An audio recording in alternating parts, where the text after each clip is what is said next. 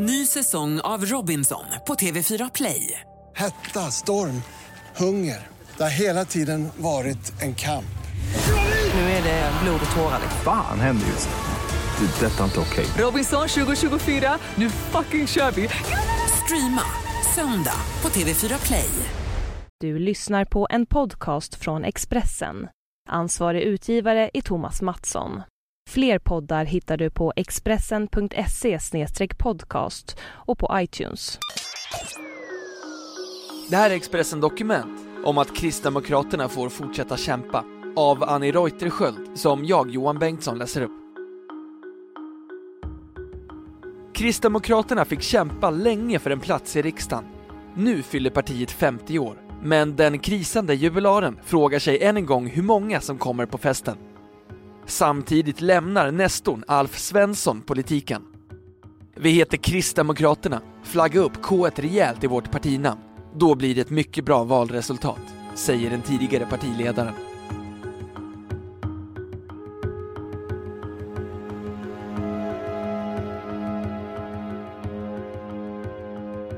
Uppsalas kommunalråd Ebba Busch svepte in på Strand Hotel i Visby.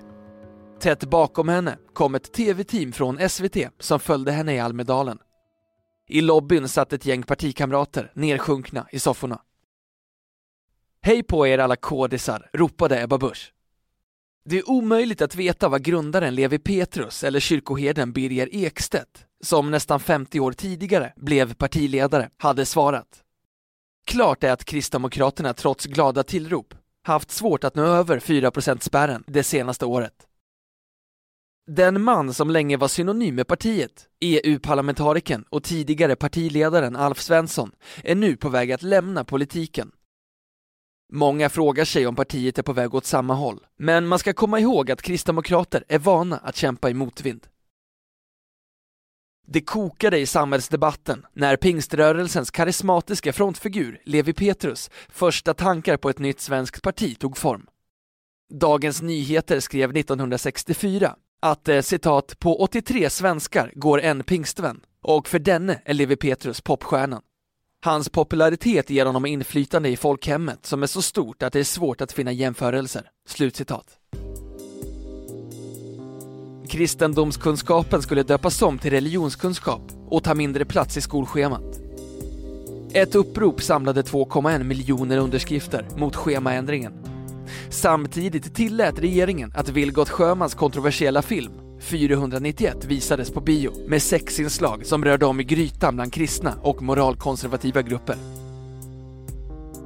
1964 bildades Kristen Demokratisk Samling i Stadsmissionens lokaler i Stockholm. En förutsättning för Levi Petrus att starta partiet var att kyrkoherden Birger Ekstedt ställde upp som partiledare. Kort därefter begav sig de båda förgrundsfigurerna till Jönköping och en väntande Alf Svensson i publiken. Jag tyckte att det var konstigt att det inte fanns ett kristet parti eller ett parti som talade om kristna värderingar i Sverige. Jag skrev under en intresseanmälan och snart blev jag övertalad om att bli ordförande i den lilla lokalavdelningen i Gränna, säger han. Ekonomin var det stora bekymret. Ofta betalade aktiva när de dök upp på möten för att få organisationen att gå runt. Varje distrikt hade ett kansli, enklast möjliga. I Stockholm huserade man de första åren i en liten sliten källarlokal. Partiets första partisekreterare bodde tidvis på en luftmadrass i sovsäck i kansliets lokaler. Vi fick inga pengar någonstans ifrån och vi fick absolut inte starta ett rikslotteri. Vi samlade och tog av den egna kollekten. Allt fick man betala själv, alla resor och sammanträden, säger Alf. Birger Ekstedt reste runt och torgtalade. Ena dagen för fulla hus och andra lockades inte en handfull åhörare. Till slut lyckades man bara samla ihop 1,8% av väljarstödet i riksdagsvalet 1964. Nu började en ökenvandring för partiet som skulle få vänta tålmodigt i 20 år på att komma in i riksdagen. När Birger Ekstedt dog tog läraren Alf Svensson över i januari 1973. Alf Svensson hade årskort på SJ och reste ständigt för att locka nya väljare. Han lärde känna personalen i restaurangvagnen och fick gratis stammiskaffe. Han hade med sig smörgåsar och äpplen i matsäcken och sov i partivänners vardagsrum. Eftersom partiet inte kom in i riksdagen fick man heller inte vara med i radio och tv-sända partiledardebatter. Alf Svensson fick verka vid sidan av och kalla till presskonferenser för att få fram sitt budskap.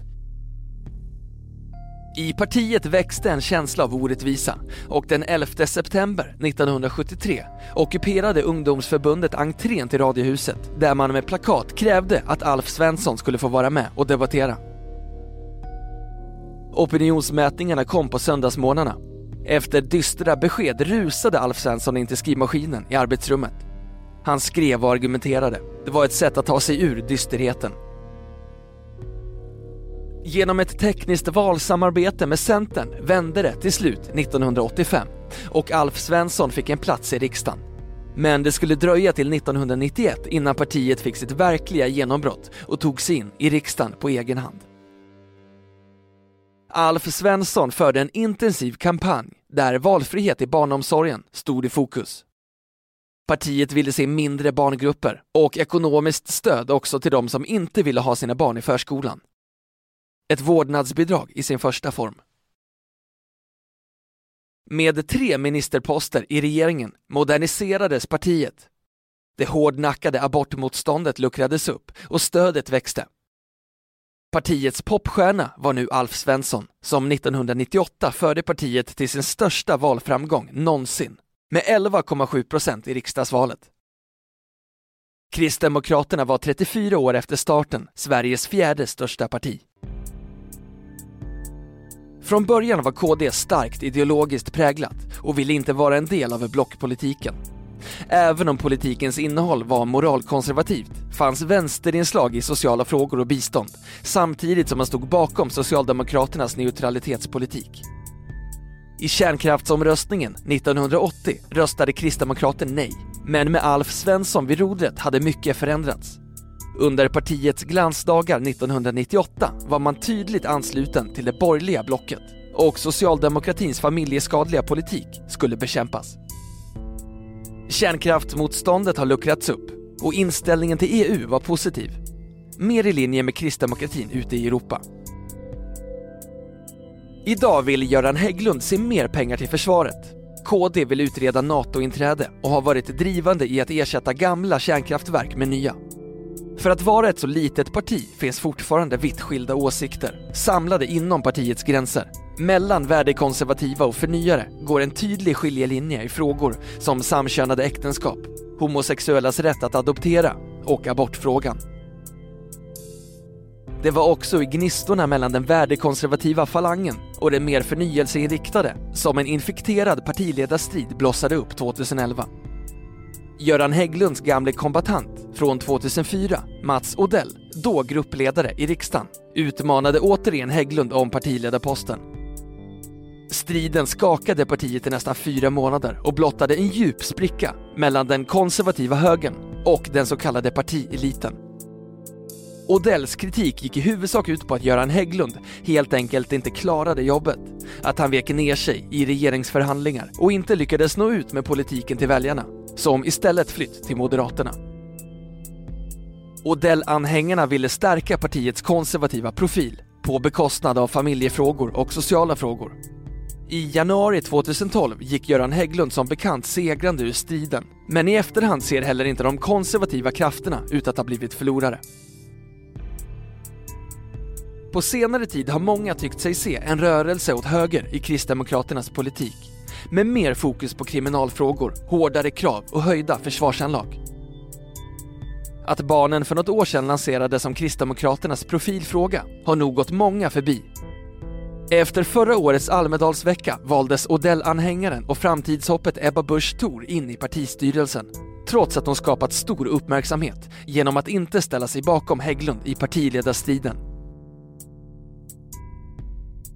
Inför årets rikskonferens i Folk och Försvar argumenterade Alf Svensson för att Sverige borde gå med i NATO. Till Sälen kom Göran Hägglund med höjda försvarsanlag i fickan. Och på Instagram la KDUs ordförande Sara Skyttedal ut en bild på sig själv i röd klänning framför ett pansarfordon med texten “Hjärta stridsfordon 90”. Nu handlar mycket om att locka tillbaka M-röster. De väljare som kommer att avgöra valet är de som är osäkra, som utgör nästan en femtedel av de röstberättigade. Där ligger vi bra till eftersom många ligger till höger om mitten, om än inte jättelångt till höger.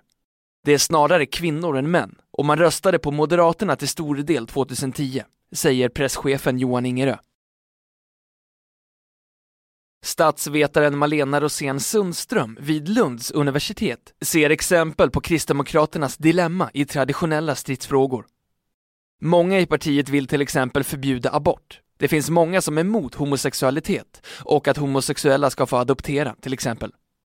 Det är livsavgörande frågor som man inte vill lämna över, utan där vill man att politiken ska sätta ramarna. Det rimmar illa med att säga att den enskilde ska ha makten över sitt liv, säger hon. Nu står en valrörelse för dörren. Kristdemokraternas valresultat består historiskt sett av en relativt stor andel 4 kamrater, runt 30% i senaste valet. Men i år är kampen om stödrösterna än hårdare. Och i januari bildades Kristna värdepartiet av ett antal besvikna kristdemokratiska kärnväljare. Uppstickaren har mindre än minimala chanser att nå riksdagen, men kan sno en och annan röst från de redan hårt pressade kristdemokraterna. Grundaren Levi Petrus ord kan komma väl till pass i årets valkampanj. Tro när det mörknar på färden, solen ej slocknat har.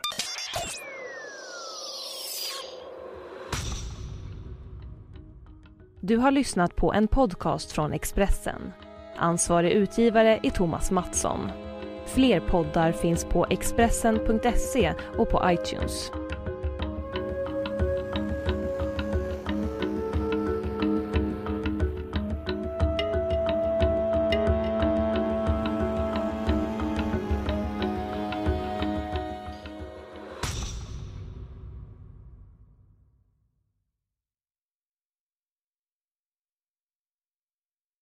Ny säsong av Robinson på TV4 Play. Hetta, storm, hunger. Det har hela tiden varit en kamp. Nu är det blod och tårar. Fan händer just nu. Det. är Detta är inte okej. Robinson 2024, nu fucking kör vi! Streama söndag på TV4 Play.